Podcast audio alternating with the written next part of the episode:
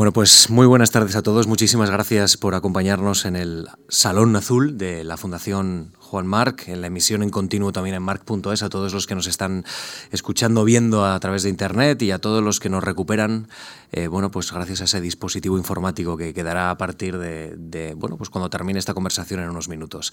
Es un placer recibir y, y saludar a una persona que ha estado vinculada a la Fundación, que ha participado también en su programa de conferencias, que ha sido becario de la Fundación Juan Marc, Víctor Gómez Pín, ¿qué tal está? Muy buenas tardes. Buenas tardes. Bueno, a un catedrático de filosofía, en este caso filosofía en, en la Universidad De Barcelona, que ha escrito mucho, como usted, acaba además de publicar Tras la física, arranque jónico y renacer cuántico de la filosofía, que sale prácticamente en unas horas ¿no? a, a, la venta.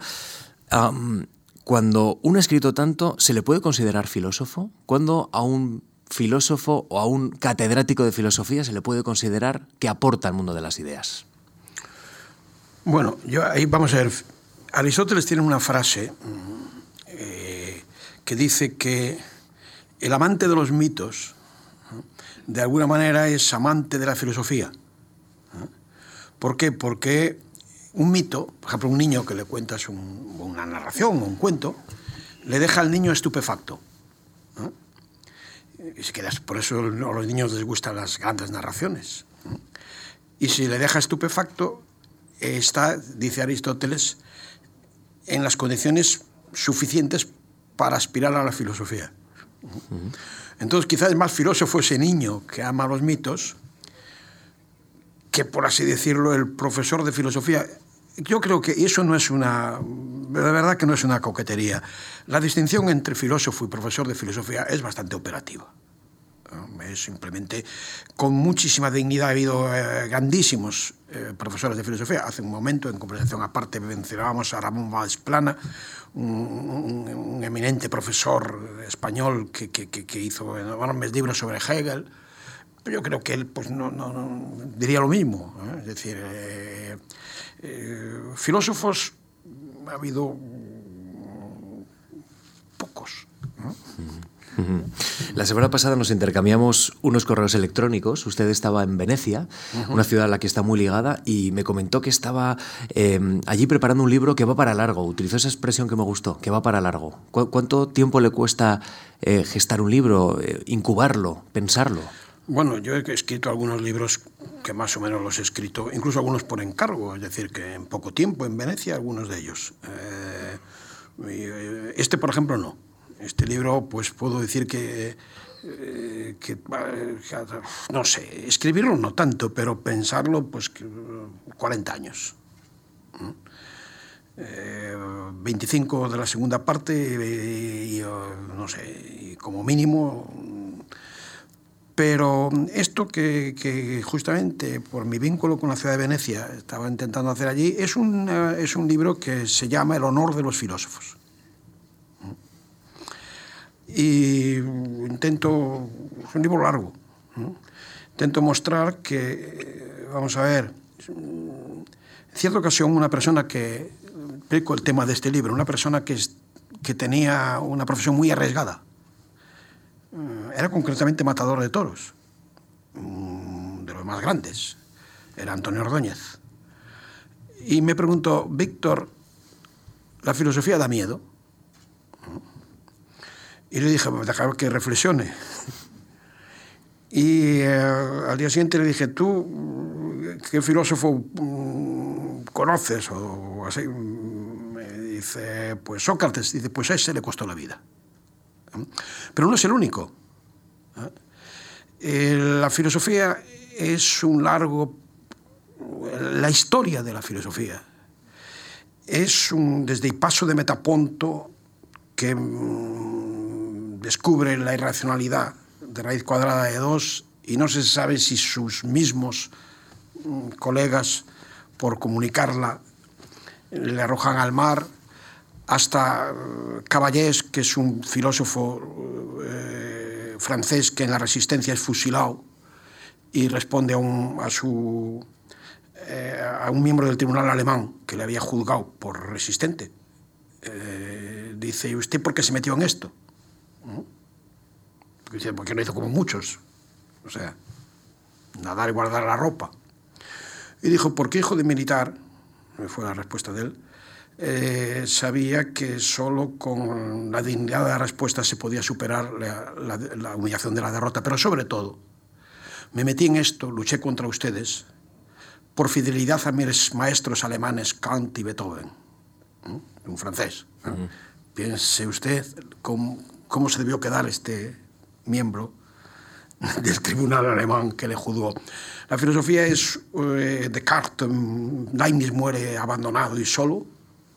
Descartes muere, su entierro es prohibido por la iglesia y por todo el mundo, además muere, le quitan la cabeza, parece sin esto. Eh, Spinoza eh, Aristóteles, que había escrito la Constitución de Atenas, muere exilado de Atenas y no se sabe si envenenado o le envenenaron.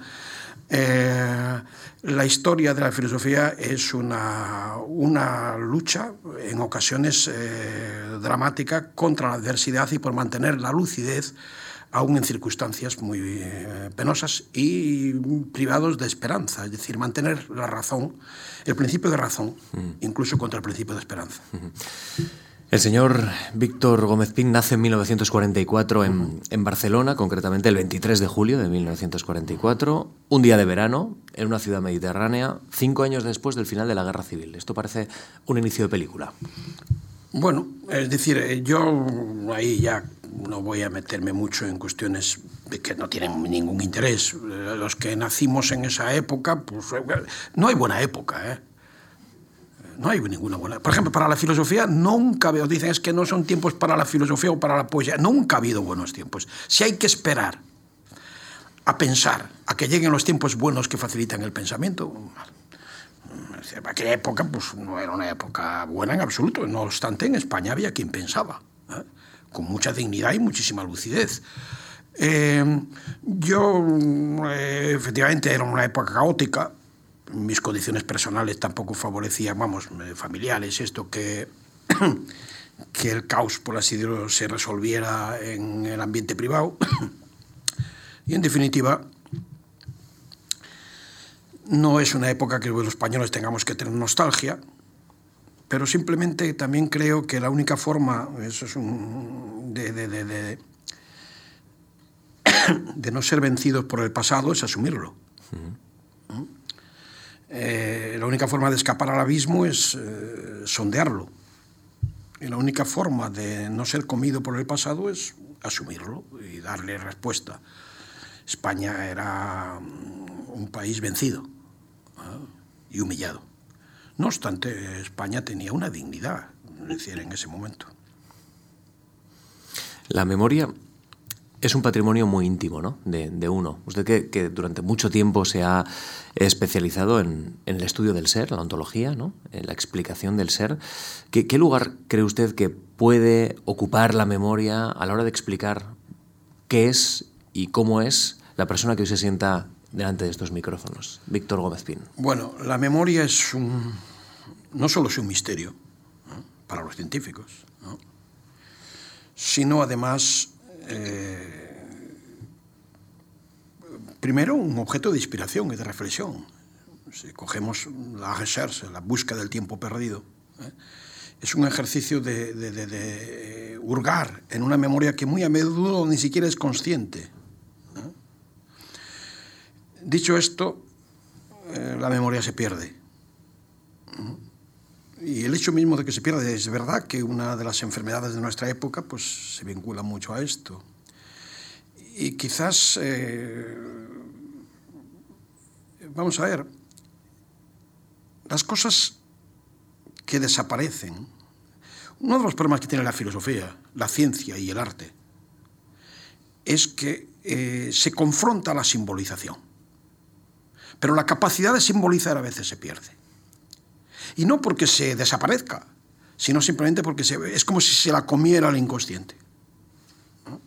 Y a veces eh, hay que arrancar al propio inconsciente aquello que a un momento dado tú controlabas, tú dominabas, ¿eh? y que se ha perdido. Se han perdido los símbolos. Un matemático puede tener que luchar una noche entera para recuperar una fórmula. que sin embargo era trivial para él a lo mejor unos años antes. Pero la lucha por mm, recuperar, arrancar las cosas que el inconsciente se ha comido, es quizás, quizás una de las pruebas que muestra la dignidad del espíritu humano. Es decir, hay, hay que, yo siempre digo, decía a mis alumnos, que en la noche, si no duermes, no hay que contar ovejas que no sirve para nada. Intenta aprender la fórmula de la relatividad restringida y tendrás la misma emoción que Einstein. Y esto en las noches. Pues es una buena fórmula. Recupera. Víctor, usted que tanto ha leído a Freud, a Prost, eh, eh, lo acaba de mencionar implícitamente en esta conversación, ¿qué valor da a la infancia y a su infancia para explicar cómo es usted? Bueno, yo creo que la infancia marca efectivamente a todo el mundo. Es decir, yo siempre digo por ahí que, vamos, digo, digo que a partir de los 14 años todo el mundo es viejo. Es decir, es una, lo digo para, vamos, una butada, obviamente, pero vengo a decir que, que cuando me dicen que este niño, o sea, una persona eh, amiga mía en Barcelona y tal, que tiene un niño de 12 años que que está preocupado por si le lleva a un colegio, dice, déjale a él que se desarrolle un poquitín, porque a partir de los 14 años ya las decisiones que no tome ahora, pues ya posiblemente ya no le va a tomar. Entonces la infancia es obvio que pesa de una manera brutal. Brutal, lo cual no quiere decir que pese de una manera determinante absolutamente, porque se lucha. Vamos a ver, eh, eh, Aristóteles define al ser humano, o sea, el animal, el animal humano, el animal que es humano, vamos, el animal de lenguaje y razón, justamente lo único que le separa de los demás animales, tenemos cantidad de facultades que son comunes a los demás animales, tenemos un código de señales que como código de señales no vale un pimiento porque está lleno de equivocidades. Me refiero a lo que usted y yo estamos haciendo ahora. Estamos hablando. ¿eh? Pero hablar no es una cosa que hagan. Vamos a ver, hablar no quiere decir en absoluto dar una información. ¿Mm?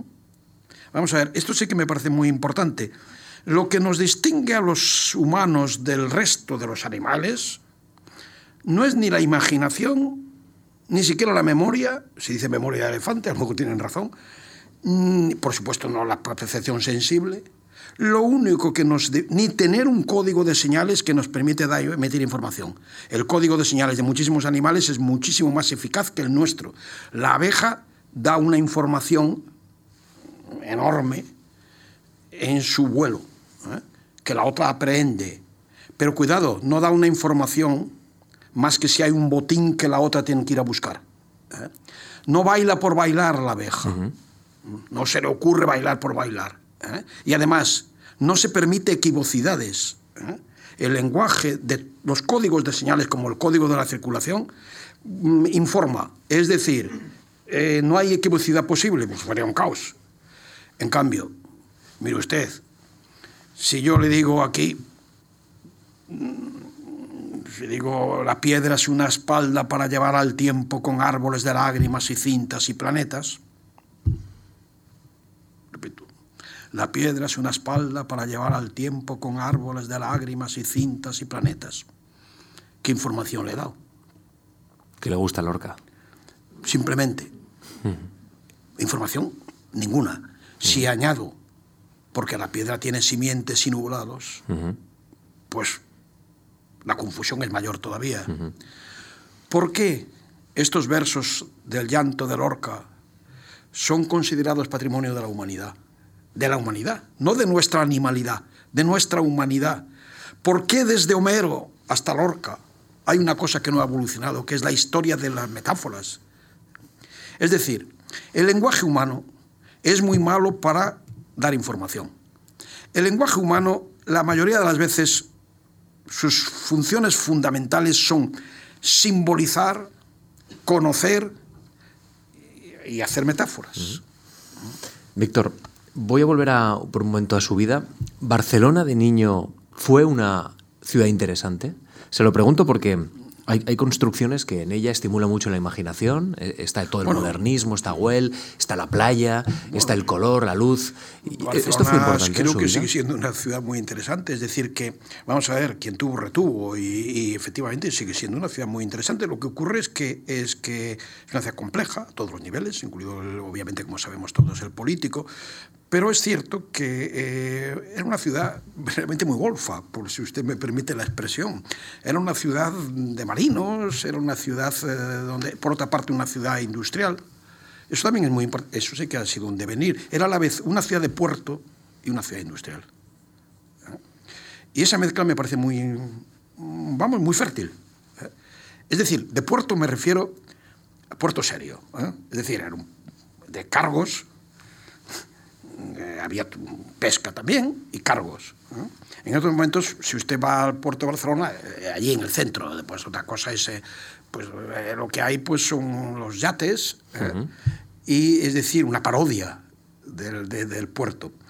Pero era una ciudad, que yo creo que la sintetizo así, era una ciudad obrera y portuaria.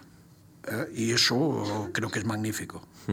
¿Qué, ¿Qué, contacto con la cultura, con las lecturas, no sé si con el cine, con, con la música, obtuvo usted de, de chaval? Para, para, ir estimulando también estas ganas de pensar y de saber. Mm, yo por razones muy, muy mm, que no vienen mucho a cuento, eh, pues tuve un periodo bastante desarraigado dentro de la propia ciudad de Barcelona, pero no obstante, eh, vamos a ver, por ejemplo, era una cosa curiosa, ahora que hay quien plantea problemas, yo pertenezco a mi familia aunque mi madre sí que era de eh, origen, pero vamos, yo no... Yo pertenecía, dijéramos, a la comunidad castellano parlante de Barcelona. Dicho esto, la lengua catalana estaba en el entorno totalmente, con total naturalidad. Y yo pertenezco a la comunidad catalano parlante de Barcelona. Eh, perdón, castellano parlante. Eh, y, por ejemplo, en mis clases, pues las doy en. Bueno, ahora ya soy emérito y no pero las que doy todavía de vez en cuando, conferencias y clases en, en Cataluña las doy en, en, catalán. Pero era una ciudad donde eh, esto, pues, eh, yo no digo que estaba resuelto, resuelto nunca ha estado, pero era una ciudad eh, muy abierta en ese sentido. Y, de luego las dos culturas, porque no es, pese a, a, a, a la imaginación en la cual estaba formalmente la lengua catalana, había una, una cultura catalana. Y no, no era muy problemático. Yo era castellano parlante y mis amigos son todos, mis amigos de aquella época de Gerona, eran de Gerona. Y casi todos mm, pertenecían a la comunidad catalana. ¿Lo sigue viendo a estos amigos? ¿Eh? ¿Sigue viéndoles a los amigos? Sí, sí, sí, sigo viéndoles. Bueno, algunos han fallecido. Algunos han fallecido, como Ferran Lobo, que era un, pues, un personaje impresionante mm, hijo de un militar andaluz y que escribía poemas en catalán, biólogo, marino y profesor en la escuela, profesor, había sido eh, profesor en Zorroaga en la Facultad de Filosofía de, de San Sebastián. Y sí, sí, lo sigo viendo, lo cual no quiere decir que todos tengamos las mismas, mm, dijéramos, que, que, respondamos a las mismas coordenadas. Mm, ¿eh? claro. Pero esto es, esto Eso es, relativamente normal. Eso es la vida, efectivamente. En la ficha que, que, tenemos de usted en la Fundación, usted solicita una ayuda eh, a la investigación en la convocatoria del 75, de la que vamos a hablar ahora y que, por cierto, también tiene cierta relación con este libro que tenemos eh, en esta conversación sobre la mesa. Figura que usted fue un niño y un joven en movimiento, si me permite la expresión, como Jorge Drexler, como dice Jorge Drexler, la canción.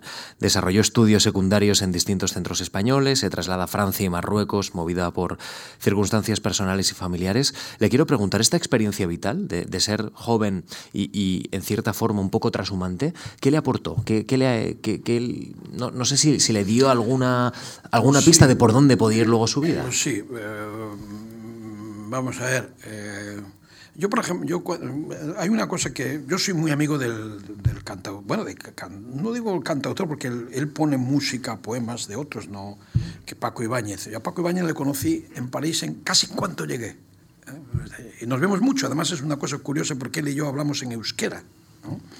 Por una razón, porque nadie. Paco Ibáñez, su lengua materna es el euskera.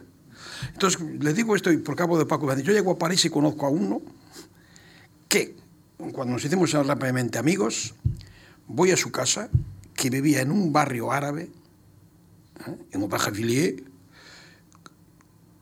con su, la madre de su hija, mm, Alicia, hablaba en hebreo y con su madre de él en euskera. Eso Paco Ibáñez. Hablaba en hebreo con la madre de su hija y en euskera con su propia madre. Esto en un lugar donde todos eran árabes, ¿eh? en Aubervilliers. Entonces, eh, y después resulta que me encuentro que cantaba unas canciones que para mí encarnaban.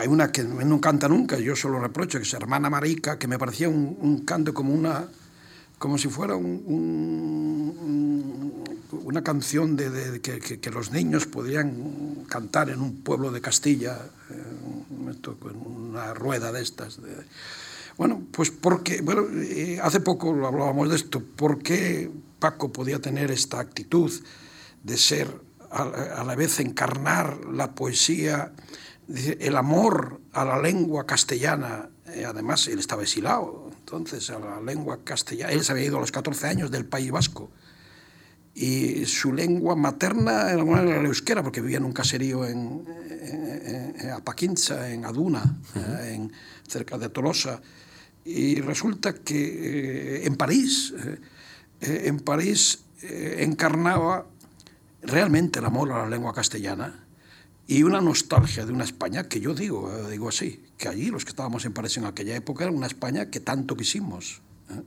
Yo tuve la, yo fui el que le llevé a, a, a, a Celaya, a Fuenterrabía, la, la, la maqueta de la poesía es un arma cargada de futuro no había salido el disco, estaba la y yo la, llevé, se la llevé a Fuenterrabía, Celaya, con su mujer Amparo, y allí la estuvimos escuchando, eh, que el, claro, el, el, poeta no la había escuchado. Entonces, bueno, claro, pensar que, que, que, que Celaya decía, pues esto, hablaba, hablaba de, de, de, de, España en sus aceros, tal, pues era una España que efectivamente tanto quisimos. Mm, y desde el, desde el exilio. Vamos, yo no estaba exactamente exilado, mi, pues, mi situación era formalmente, lo puedo contar muy claramente. Una persona, pues así es la vida, es decir, pues lo puedo contar porque le tengo simpatía.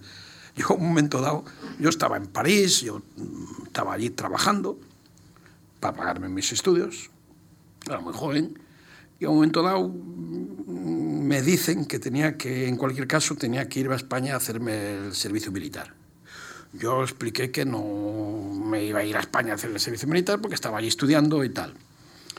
Y entonces, eh, vamos, le dije a la secretaria del canciller, directamente en el consulado, que no iba a ir, vamos, así de claro.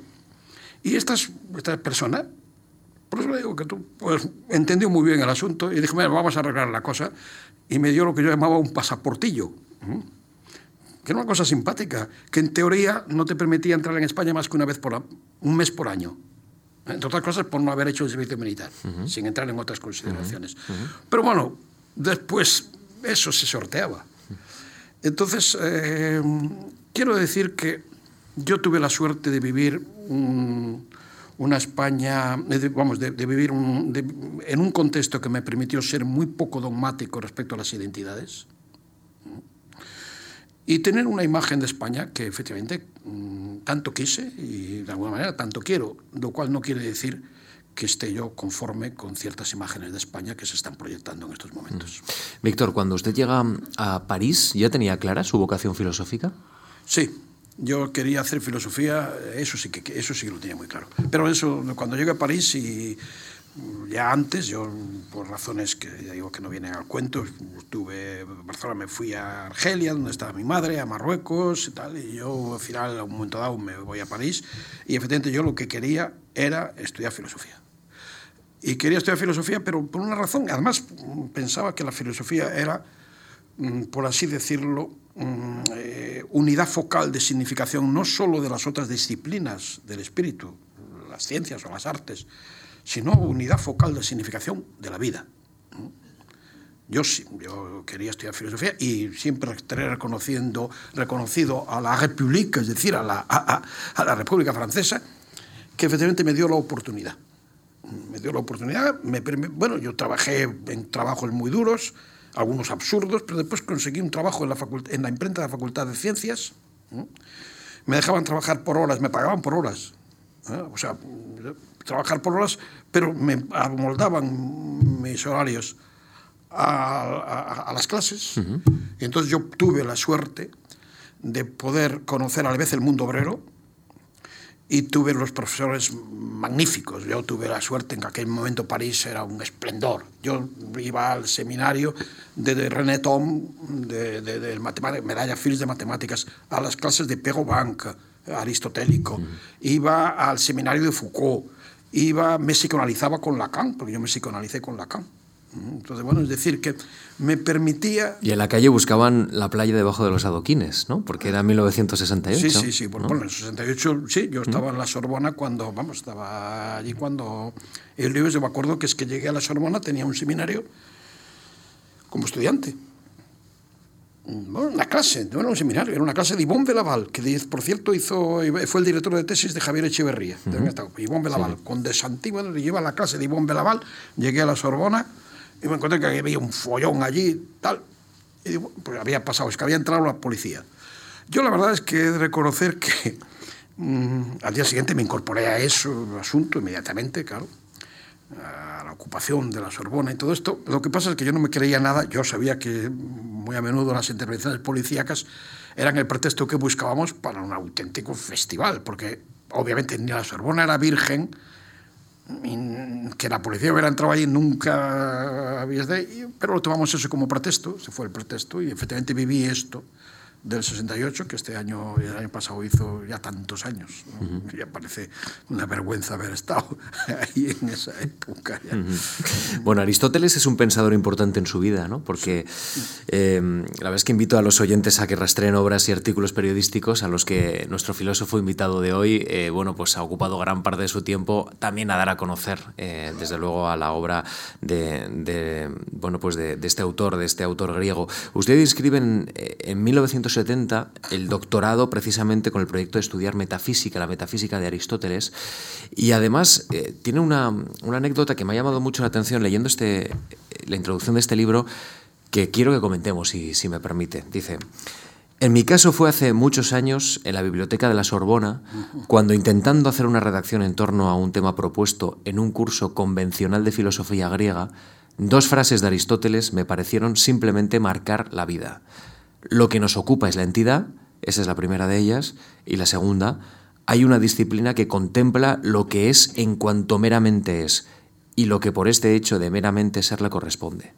La conjunción de ambas frases daba una clave y marcaba una tarea.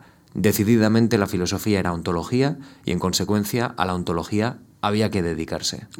Esto es una explicación de, de por qué también Víctor Gómez Pin está hoy con nosotros, pero es una explicación también de cómo nace una vocación o cómo se consolida una vocación en la biblioteca de la Sorbona. Y usted eso lo tiene marcado a fuego. Sí, yo tenía un, lo tengo marcado a fuego por una razón muy elemental. Yo tendré siempre un cariño a Descartes, eh, a Cartesio. Yo me gusta decir Cartesio. En español se decía Cartesio. Y, y, a, y a Aristóteles primero porque nos ayudaron a pensar. En el caso, además, de Cartesio, Descartes que tuvo una vida aventurera, magnífica, generosa, bueno, espléndida, una vida que da envidia. Era, su primer tratado fue un tratado de esgrima, eh, no un compendio mucho que tradujo, eh, que tradujo eh, Gabilondo, Ángel Gabilondo tradujo el, compendio en música de, de, de, Descartes, pero eh, me parece que el propio Ángel decía que era la primera obra, no, la primera fue un tratado de esgrima, que además le sirvió mucho porque tuvo que batir a duelo en varias ocasiones. Y Aristóteles. Y yo efectivamente en la Sorbona, yo estaba en situación personal bastante, dijéramos, delicada, tenía que ganarme la vida en condiciones muy duras, conseguí entrar allí y ese momento de estar estudiando, me parecía que la biblioteca de la Sorbona, donde la gente estaba concentrada eh, en silencio, eh, leyendo textos mm, literarios o filosóficos o matemáticos, me parecía que era eh, una concentración de energía espiritual allí que emergía y me sentí privilegiado por estar allí confrontado a la problemática de Aristóteles. ¿Por qué? Porque yo sí que estoy convencido. ¿Por qué me sentí privilegiado? Me sentí privilegiado y además eh, eh, me sentí privilegiado con una conciencia política muy clara. Eh, yo en aquel momento acababa de afiliarme al Partido Comunista y tenía el sentimiento de que el hecho de poderme dedicar a la filosofía, pese a todo, pese a las condiciones sociales en las cuales yo me encontraba, era un privilegio absoluto porque mm, era fiel a la frase con la cual Aristóteles arranca su metafísica. la primera frase, que creo que es eh, un emblema de lo que ha de ser la lucha eh, por la dignidad humana. Aristóteles, que es, hay que pensar, Aristóteles es el gran animalista de la antigüedad. Él clasifica especies, las ordena con medios que, hablando con, con, con Francisco Ayala, decía sí, que, lo que es un biólogo hoy, y Aristóteles clasificaba especies con medios tan parcos, hacía anatomía comparada, calificando entonces, buscando en qué consiste la singularidad humana, dice esta frase, no sé si hay un helenista en la sala, yo no me considero helenista y mi griego es muy tal, pero dice, pantes anthropoito eidena y oregon taifisei. Todos los humanos pantes anthropoi, todos los hombres, porque la palabra antropos dice ahí tanto el hombre como la mujer, todos los seres del lenguaje, todos los humanos, lo que desean, es muy importante esa frase, todos los humanos, por su naturaleza, dice, en función de su, así como el águila tiende a volar, por su naturaleza, el humano, por su naturaleza, tiende a un verbo que hay que traducirlo como una perífrasis, porque es que eidenai, que es a la vez simbolizar, conocer, ver formas, eh, ser lúcido, ver que esto es un vaso mm, y que, se distingue de la jarra. Eso es lo que los humanos deseamos, dice Aristóteles. Yo siempre he, estado, he pensado que el que no desea conocer, simplemente no desea. Es que no desea ni, ni es verdad que desee en el plano afectivo. Entonces yo era muy fiel a esa frase de Aristóteles. A mí Aristóteles me ha acompañado en la vida y vamos, y efectivamente el año, hace unos años celebramos el, aniversario de su nacimiento. Y, escribí, un escribí varios artículos al respecto, uno en El País, otro en, varios sitios, en claves, y uno de ellos le llamaba simplemente agradecimiento a Aristóteles. Usted dice que, la filosofía es emocional y yo ya me estoy dando cuenta de que es su vida, Víctor. Bueno, es que si, no lo hubiera conocido, usted no sería la persona que ahora mismo tenemos delante, ¿verdad? Bueno, es decir, yo creo que hay una potencia emocional de las controversias teóricas en todos los terrenos. Vamos a ver, no se puede uno dedicar a nada serio. Por serio entiendo algo que fertiliza la condición humana. Y la condición humana se fertiliza a partir de darle al pensamiento y no tener una actitud pasiva, es decir, esforzarse por simbolizar, no renunciar. Entonces, mm, eh, en todo esto hay una, hay una potencialidad emocional. Eso explica que, eso explica que, eh, no sé, por decir un terreno que me ha preocupado a mí, que entre, los, entre los físicos cuánticos, ha habido auténtico desgarro por no estar a la altura de la exigencia de una teoría o por no entenderla. La propia teoría que habían construido. Ehrenfest, uno de los grandes que se suicidó en circunstancias dramáticas, uno de sus escritos últimos dice eh, que cree, como la mecánica cuántica no se entiende en el sentido tradicional de la intelección en física, este Ehrenfest pensó que uno de los grandes, que tiene los, las ecuaciones de Ehrenfest, pensaba que era el que no entendía. Y se desesperaba. Alcanzó el doctorado de Estado en Francia, en la Universidad París I, el 5 de enero de 1974. Ay, está usted informadísimo. Tiempo antes ¿no? de lo que estaba proyectado, es decir, usted sí. trabajó a, a, buen ritmo. El presidente del tribunal fue el profesor Châtelet, leyó la tesis antes de lo que proyectaba, como decimos, una tesis sobre la metafísica de Aristóteles, que luego se publicó por Barral, editores aquí en, en nuestro país, ¿verdad? Se educó primero en Francia y en después Francia, en España. En, sí. en España. Bueno, y usted firma una solicitud en 1974 por cierto, una solicitud que llega desde el Masnou, desde, desde la provincia de Barcelona. Eh, propone iniciar un estudio de dos años en Francia, en la Sorbona, en la eh, ciudad en la que usted ya eh, estaba viviendo. Estudio diferencial y comparativo de la sistemática categorial. Al final, tras dos años, el trabajo queda inscrito con el título Problemática de una sistematización categorial desde la lógica de Hegel. Y vigilan sus avances dos catedráticos muy relevantes. Pedro Cerezo Galán, que también estuvo aquí en la Fundación Marc, que fue becario y luego pasó a, esta tarea de supervisar al resto de becarios, y también José Luis Pinillo, quien aconseja en 1977 aprobar su trabajo con los mejores comentarios. ¿Qué le supuso esta beca para ese tiempo en el que usted necesitaba también seguir avanzando en la Sorbona porque tenía una larga, una larga vocación y un largo proyecto que tenía que ir desarrollando por partes. Sí, bueno, efectivamente, es decir, bueno, esta beca fue, vamos a ver, yo, yo tenía un puestecillo en la Universidad de Dijon muy modesto que me permitía vivir, ¿eh? no me quejaba en absoluto, yo digo que fueron las, era como... Allí estaba dando un curso de pensamiento y espiritualidad, ¿no? En la España del siglo XVI. Sí, porque es que yo tenía un, un, un jefe que había sido a, alumno de Marcel Batallón Ajá. y se interesaba muchísimo por los erasmistas españoles. Uh -huh. ¿eh? Gente magnífica. ¿eh? Cuidado. Gente magnífica a la cual protegía Cisneros. ¿eh? El gran inquisidor resulta que era un ilustrado. Uh -huh. Había otros inquisidores por ahí por el mundo en aquel momento. Digo esto porque efectivamente esto hay que matizarlo bastante. Es decir, que los erasmistas españoles eran, eran, eh, eran gente... Bueno, Cisneros quiso que Erasmo viniera a España. ¿eh? Quiso traerlo a España. Eh, y además, bueno, en cualquier caso, para su, es que me, desvío. En cualquier caso, lo que usted me preguntaba, efectivamente yo quería hacer un trabajo sobre estructuras categoriales, ¿eh? entre ellas los de la ciencia de la lógica de Hegel.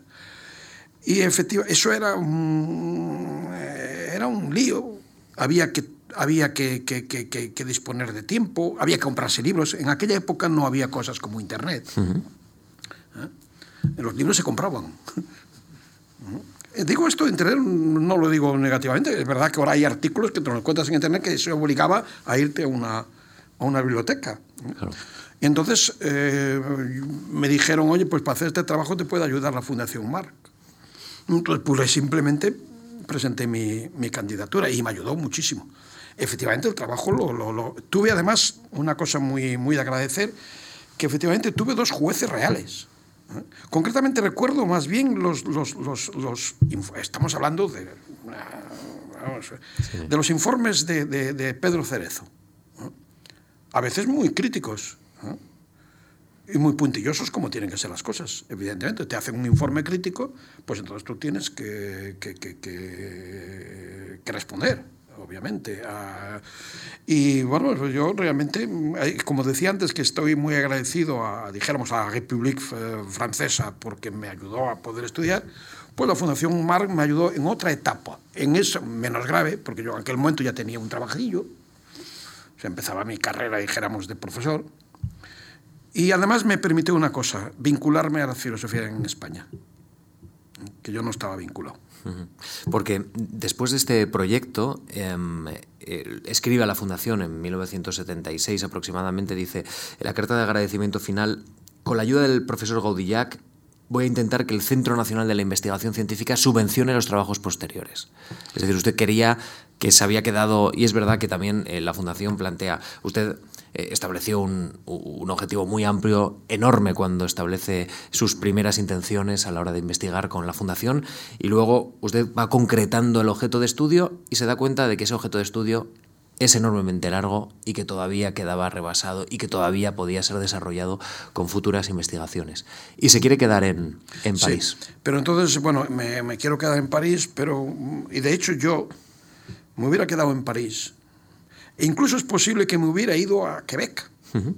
porque Pierre Bank, que usted conoce, fue un eminente aristotélico, me dijo, hay un puesto en, en, en, en, Quebec que igual te interesa y tal. ¿Qué ocurrió? Que circunstancias de la vida... Eh, bueno, Quebec estaba muy bien, pero bueno, es decir, no, ha aumentado, me, me, propusieron algo que me pareció fascinante. Me pareció realmente una aventura. Que es su razón por la que regresa a nuestro país, ¿no? ¿Eh?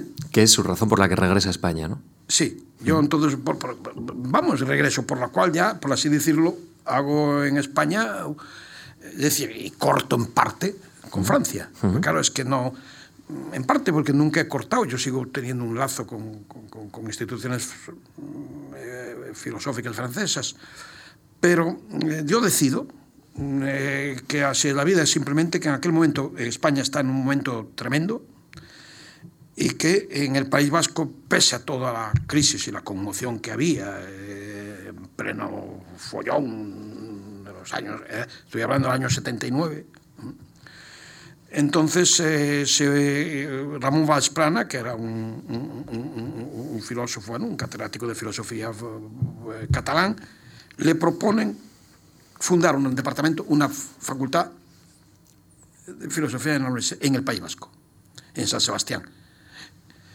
él acepta y me propone a mí eh, integrarme en este proyecto. A mí y a Javier Echeverría. Yo estaba en París-Dijon y Javier Echeverría estaba en Hannover. Y entonces yo, bueno, pero no, no, es más sutil. Me llamó para decirme que le acababan de proponer eso, que qué pensaba yo. Yo le dije, yo lo cogería absolutamente.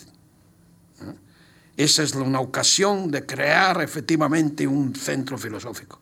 Entonces él lo cogió, se fue decano en funciones, estuvo solo un tiempo, pues se quiso volver a Barcelona, pero entonces nos dejó el decanato y la cátedra que lo ocupaba a Javier Echeverría y a mí. Y entonces fundamos en el año 79, de alguna manera contribuimos a fundar con otros compañeros, ni más ni menos que una auténtica aventura espiritual, como fue la Facultad de Filosofía de la Universidad del País Vasco, Zorroaga, era conocida como Zorroaga porque estaba en una colina, en una colina que era un asilo de ancianos, que nos dejaron unos terrenos que no estaban ocupados, que había goteras, aquello era lo único que conseguimos. Y allí puedo decir que luchamos porque pasara. Luego, todo el que tenía algo a pensar en España pasaba por allí. de Agustín García Calvo, para que todo el mundo. Creamos una cátedra para Fernando Sabater, creamos una cátedra para Pego Bank, que era el aristotélico que venía, hizo un curso Jacques Derrida, que en aquel momento era el filósofo de esto, hicimos honores causa a, Pego a, a, a, René Tom, que era un matemático eminente, pero medalla Fields de matemáticas, pero al mismo tiempo lector de Aristóteles, ¿eh? un gran aristotélico. Y creo que fue una de las aventuras eh, espirituales dignas de ser mencionadas. Eh, y además, lo digo con tanta más satisfacción, cuanto que todo el mundo, Félix Azúa también estuvo allí, Ferran Lobo, que era un amigo catalán, que este biólogo que mencionaba hace un momento, eh, fue un centro de altísima actividad espiritual en la cual la confrontación teorética eh, era un auténtico compromiso. Es decir, por así decirlo, no había por un lado, dijera, yo siempre creo, siempre he creído que las cosas serias comprometen indisociablemente cuerpo y alma. ¿eh? Y efectivamente allí hubo ocasión de, decir, el conflicto era muy gordo, muy gordo, y la necesidad de mantener la lucidez en una situación de conflicto caracteriza a la filosofía, porque siempre he dicho que la filosofía no está buscando paisajes risueños. ¿Eh? Nunca los ha tenido. Nunca los ha tenido. Es decir, la violencia espoleaba la, la, reflexión. Ah, por supuesto, la violencia se reflexionaba. ¿eh? ¿Eh? En lugar de simplemente emitir una opinión que la opine que cualquiera en el bar, se reflexionaba. pensemos la historia de la filosofía Piense usted en Servet. ¿eh? Servet, que tiene dos cosas. Por un lado dice que contesta la Trinidad, por otro lado afirma que, el corazón de, en el corazón de Cristo circula la sangre. Piense usted en Bruno, piense usted en el propio Descartes, que a su manera. Piense usted, decir, la historia de la filosofía es una historia de enorme confrontación. ¿eh? Piense usted que Spinoza creo que en vida solo llegó a publicar con su nombre, con su nombre, el tratado sobre Descartes. No podía y muere sin un duro, por así decirlo. En eso fue, ahí me vine a España, entonces en aquel momento, y bueno, eso es lo que hizo que quizás, ya que usted me hace una pregunta muy concreta, ¿por qué mi investigación no siguió en Francia? Porque me fui al País Vasco. Y en el País Vasco, un lugar al que usted está muy ligado y que incluso en 2015 obtuvo el honoris causa por la Universidad del País Vasco, es decir, que, que, ahí hay una afectividad enorme, habla euskera, en fin, ahí está usted muy ligado a, a esa tierra. Eh, hay, hay, otro detalle que quiero que comentemos que me ha, me ha llamado mucho la atención, la Conferencia Internacional de, de Ontología que usted coordina, el congreso, el congreso, desde prácticamente hace 25 años, que viene a marcar un poco esa consolidación de esos pasos que ustedes dan en ese, en ese inicio, ¿no? en esa facultad que ustedes crearon con ese proyecto eh, educativo, eh, filosófico, y en la que además, y es parte también de, de este libro, de sus investigaciones, el señor Chillida, el escultor Chillida, Eduardo Chillida, colaboró porque la portada de este libro es justamente la portada eh, de, de, ese Congreso sí. Internacional de Ontología para que todos los espectadores que están aquí, los oyentes, esta fisis de, de Chillida, sí, sí. es una manera de unir ese congreso también con, con su obra más reciente, con, con la obra que, que, resume tantos años, 40 años de investigación, ¿verdad? Sí, esto, de, bueno, y por eso le decía que de alguna manera esta reflexión sobre aspectos categoriales que, que, que, que, me subvencionó la Fundación tenía un aspecto que eran los principios ontológicos. Había, y esto es, trata de esto, vamos, trata de simplemente qué ha pasado con la física cuántica, es uno de los aspectos de la segunda parte. ¿Qué ha pasado en la física cuántica para que todos los principios con los cuales eh, eh, entendemos las cosas, y no solo que principios en, en, el seno de los cuales vivimos parece que han sido puestos en tela de juicio. Por ejemplo, el principio de localidad, el principio de individualidad. Es decir, hay una, una, una, una serie de, de, de, estas cosas. Pero perdón, es que me, me voy de, se me va a la cabeza. Su pregunta era... Chillida. Chillida, sí. Entonces, en cierta ocasión, yo tuve la suerte, la enorme suerte de, de tener una relación muy íntima con Eduardo Chillida. Eh, realmente nos hicimos amigos y eh, él fue un protector de la facultad de, de Zorroaga. Uh -huh. eh, él, cuando propusimos que honoris causa fuera, fuera René Tom, había cola, pero él pues se empeñó en que pasara, si quiere, alguna vez por delante. Y, eh, y entonces un día me preguntó justamente por el concepto de fisis. En de, de. Fisis quiere decir nat naturaleza, más o menos. O sea, un físico se ocupa de la fisis. ¿Eh? Los físicos se ocupan de la fisis. Lo que ocurre es que precisamente eh, para que haya física tiene que haber un concepto de la fisis que posibilita la física. Esto se entiende muy bien si digo lo siguiente. Si ustedes leen a Homero, aparece la palabra fisis, el entorno natural. Pero aquello es como un teatro, un escenario donde los dioses intervienen allí y tal, aquello, hay voluntades que intervienen allí. Es una especie de teatro, así no hay física que valga. ¿eh? Para que haya una física tienes que tener una concepción de la naturaleza que exige que la naturaleza tiene, hay una necesidad natural, ¿eh? indomable, y que tú puedes eventualmente conocer esa necesidad. -huh. Bien, entonces, bueno, Aristóteles, eh, en todas cosas, tiene una física y un concepto de fisis, ¿eh? un concepto de lo que es la naturaleza, que parece que... Entonces, un día Eduardo Chellida, hablando de esto, pues... Eh, le, le, le, le, estuvimos hablando de esto y sacó cinco, este y cinco más. Después nos hizo otros varios para otros congresos, con otro tema, pero para este nos sacó, eh, hizo este cartel y cuatro o cinco más. O sea, lo que pasa es que este me sigue pareciendo el más... El, me parece una, una verdadera maravilla, porque Eduardo Chillida tenía, entre otras cosas, la enorme virtud de haberse confrontado a bastantes filósofos era un hombre que él decía una cosa curiosa, él tenía intuiciones eh, brillantísimas. Era alguien, por ejemplo, había intuido las, las geometrías no euclidianas. Era alguien que te decía una cosa maravillosa. Es que esto lo pueden ustedes comprobar. Vayan ustedes aquí al Prado, mmm, vayan allí, que estaba más, no sé si no ha cambiado, casi a la entrada allí de esto, el, descendimiento de, de, Van der Weyden. Entonces Eduardo Chellida hacía este siguiente comentario. miren el cuadro, quítale los pliegues al cuadro y a ver qué queda del cuadro. Tenía una intuición de que la historia de la pintura era una historia de pliegues, de pliegues, como la camisa que se pliega. Tenía intuiciones extraordinarias. Él decía, nunca caigo en el ángulo recto. Porque dice, la respuesta concreta a un ángulo recto es otro ángulo recto siempre completamente diferente del primero. Entonces yo decía que no, hay, que no había dos, rectos, dos ángulos rectos iguales. Tenía intuiciones, yo le decía, estás poniendo en cuestión un postulado euclidiano, ya no sabía que eso. Entonces, bueno, esto me, me, he alargado un poquito en, este punto porque Eduardo Chillida creo que es uno de esos artistas que efectivamente jugaba un papel eh, enorme en la intersección, buscaba la, la, intersección de las disciplinas, no solo que se llaman humanísticas, porque no solo le interesaba la filosofía, sino que efectivamente le interesó la teoría de las catástrofes. Eh, él había estudiado arquitectura, lo había dejado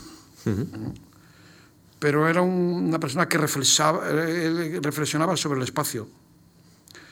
Y la reflexión sobre el espacio es una de las cuestiones que desde los griegos hasta Einstein ha marcado la, historia de la, de la filosofía. Víctor, regresa a casa después, obtiene la cátedra en Barcelona, en la Universidad de Barcelona. En la Autónoma. En la Autónoma, allí plantea filosofía, matemáticas, epistemología, filosofía fundamental. ¿Qué supuso volver a casa después de tanto tiempo? Bueno, yo no os digo si era volver a casa, porque yo, la verdad, yo digo la verdad, he vivido mucho en hoteles. En Barcelona tengo una casa, ¿eh? pero yo mm, soy hombre de hoteles. Yo, por ejemplo, en San Sebastián vivo en el hotel de los Chillida, que es el Niza. Pero vivo allí, es decir, que... Pero es que viví allí cuando era director del departamento. Yo no, no... Vamos, tengo un lugar en Barcelona de, de, de, que es una... Sí, tengo un apartamento allí. ¿no? pero vamos, es una especie de referencia entre habitaciones de hoteles que tengo, que adoro los hoteles yo en, todos los lugares, vamos, no todo el hotel ni toda habitación, pero si sabes buscar un poquitín y te, esto, entonces, entonces yo en Barcelona más que volver a casa, volví a unos amigos y encontré un mundo que que tampoco lo había perdido nunca, pero que efectivamente me gusta. Vamos a ver, yo eh, le digo esta pregunta porque tiene su cuestión, ¿eh? Cuando yo me presento a una cátedra en Barcelona, la cátedra que gané contra ocho personas, ¿eh? no estaba hecha para mí esa cátedra. fue una oposición muy seria. Entonces, había que pensar que es que yo me quería ir del País Vasco. Y me acuerdo que lo dije muchas veces, lo formulé con, dije, un momento, yo quiero irme a Barcelona, me da la gana de irme a Barcelona, no quiero, no estoy oyendo de ningún lado. En País Vasco sigo teniendo casi la misma relación que tenía cuando estaba allí y además muy entrañable, forma parte de, vamos, de los lugares entrañables de mi vida y lo seguirá siendo. Pero en Barcelona pues, me gusta la ciudad, a mí me gustan mucho las ciudades y me gusta que sea grande. a mí me gustan las ciudades grandes, así lo cual no quiere decir que eh, no me gusten, no sé, es decir, pues eh, yo hasta quise un momento dado, eh, me interesé por una guía de hacer una guía de cementerios de la Alcarria por ejemplo. Se encerró en Ronda, ¿no? Para escribir un libro. ¿Eh? Bueno, en Ronda yo voy mucho a Ronda. Se encierra de vez en cuando, cuando usted quiere concentrarse, se encierra. Yo tengo dos ciudades que... Se encierra en pueblos, entiendo. Sí, yo tengo dos ciudades con las cuales tengo muchísima relación, muy diferente, y además nadie lo entiende muy bien, pero sí tengo una, una relación muy profunda con las ciudades de Ronda y Venecia. Venecia, acabo de llegar de Venecia, vamos, ayer. Y estuve, he sido profesor en Venecia eh, en varias ocasiones y, aparte de, de, haber sido profesor allí, eh, ya tenía una relación con ella antes de ser profesor. Y con Ronda nunca he sido profesor porque no hay ahí universidad, pero sí tengo un, un lazo, dijéramos, académico, porque hacemos un encuentro en Ronda, que es el encuentro Música-Filosofía, que se hace cada año. Cada año con el, el compositor Tomás Marco. Eh, y yo somos los directores. Eh, el secretario es Gochón Arrizabalaga, que es un profesor del País Vasco, de, que hace odontología en euskera.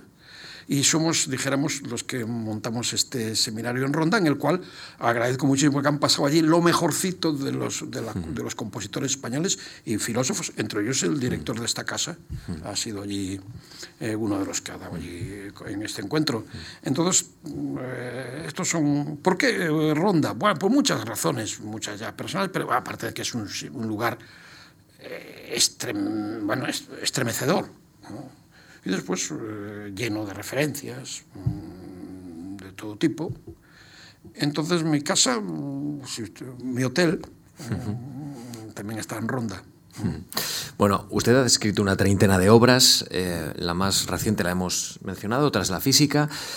Del año 2014 está Reducción y combate del animal humano. En 1989 obtuvo el anagrama de ensayo con Filosofía, El saber del esclavo. En 2006 el espasa de ensayo con Entre lobos y autómatas. ¿Cuál ha sido eh, la labor más fecunda, en su opinión? ¿La labor de autor, ese oficio de escribir a solas, encerrado, poniendo en orden sus pensamientos, o la de profesor?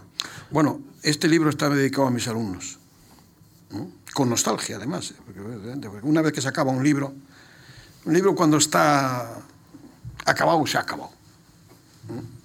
Otra cosa es que vayas proyectando. Ahora, en la vida de esto, pues, hay otros proyectos, ¿no? Pero eso está acabado. Es decir, eh, eh, entonces, eh, pero vamos, yo sin mis alumnos no hubiera podido escribir este libro, porque las clases eran la, la, oportunidad de explicármelo a mí mismo. O sea, yo no iba a clase sabiendo lo que iba a decir sino preguntándome eh, eh, con un problema y lo abordaba allí colectivamente. Por eso tengo nostalgia de esos alumnos, ya no, porque el libro ya está hecho, que efectivamente mm, eh, no, son desociables. Yo escribo mucho en, en París, sí, para escribir yo tengo tres sitios fundamentalmente. la biblioteca de l'École Normale en París, que es, que yo, que es un sitio maravilloso, porque además está muy cerca de, una calle donde hay unos excelentes bares, porque estás ahí y es una biblioteca además que tiene eh, que tiene que coges los libros, tienes que ser muy honrado en eso, y después y hay libros magníficos y, es muy cómoda. Y después mm, Ronda y Venecia son los lugares donde... Y eso, pero eso se hace, en esa biblioteca allí me nutro de libros pero también escribo en ella. Y después sí, eh, tengo un... Yo en Venecia he tenido casa, pero ahora tengo un hotelito que es una verdadera joya. Además me hacen precio y es una auténtica joya. No lo voy a comunicar porque si no, no habrá, no habrá, no habrá... Bueno, Víctor, estamos terminando. Hay muchas personas preocupadas por la imagen de su vida, lo que van a pensar de él, imaginar de él, por el legado, pero lo bueno de un autor como usted es que está en sus libros. Usted tiene una manera muy fácil de traspasar el tiempo y es que a usted le pueden leer. Esto a usted le, le ayuda a enfocar eh, su trayectoria, ¿Le, da tranquilidad esa manera de traspasar el tiempo. Vamos a ver. Eh, hay muy pocos libros necesarios. Pocos. ¿eh? En literatura, yo, le decía antes que me ha acompañado Aristóteles en filosofía, me ha acompañado Proust, Marcel Proust, me ha acompañado toda mi vida. Bueno, ese es un libro necesario, el libro de Marcel Proust. Yo me conformo con que haya algún libro, por ejemplo, este libro, necesario, no lo considero, que no sea superfluo. Ya es mucho. Si, has pasado por esta vida dejando en la memoria de los otros el recuerdo de que no has hecho todo lo que has hecho, no es superfluo, ya es enorme. ¿eh? Ya te puedes dar por contento. Obviamente, necesaria, necesario en el sentido de enriquecedor de la condición humana es la relatividad general. ¿eh? Es decir, fíjense ustedes, si es necesario, que te ha quitado decir que aquí pensamos todos que el tiempo y el espacio están ahí, que ahí estamos dentro del tiempo y del espacio. Dice, no, pues quitas el tiempo y el espacio y no pasa absolutamente nada porque son meros prejuicios. Y además eso no plantea ningún problema a la física. La mecánica cuántica que sí que plantea problemas a la física. O sea, la mecánica cuántica problemas a la filosofía. De hecho, la filosofía en estos momentos, la metafísica, la, la, filosofía es metafísica, es decir, reflexión tras la física. Hoy la reflexión tras la física surge de que la mecánica cuántica está hecha un lío. Y todos los propios físicos están abocados a la metafísica. Y la metafísica acaba eh, reflexionando, del, aparte de la física parte del ser de las cosas, y cuando se convierte en metafísica acaba reflexionando sobre el ser del ser que piensa las cosas, o sea, del ser de las cosas al ser del hombre. Bien, los grandes de la física cuántica han hecho efectivamente cosas casi diría que imprescindibles, por lo menos para mí ahora, porque sin ellas yo no, no tendría ni en qué pensar. ¿Mm? Eso sí, pero hay pocos libros necesarios. Víctor Gómez Pin, ha sido un gusto conversar con usted, de verdad, conocerle y ir bueno, pues atravesando su vida, los diversos escenarios y, y, también sus ideas. La verdad es que ha sido muy grata esta conversación y ahora nos queda pues seguir leyéndole, que esto es una cosa muy grata para todos los que nos gusta el pensamiento y por lo menos darle vuelta a estas cuestiones de la existencia que usted tanto ha reflexionado. Así que gracias de verdad. Espero que muchos de los que hayan conversado con nosotros y escuchado esta conversación se animen a, a Tiene muchas obras, algunas de ellas complejas, otras más accesibles y, y, luego tiene esos detallitos que nos ha dejado en esta conversación como una persona muy amante o amante de los hoteles, que nunca se nos va a olvidar. Así que, Víctor Gómez Pin, gracias de verdad. Pues muchísimas Víctor, gracias a gracias ustedes. De verdad. Gracias a ustedes.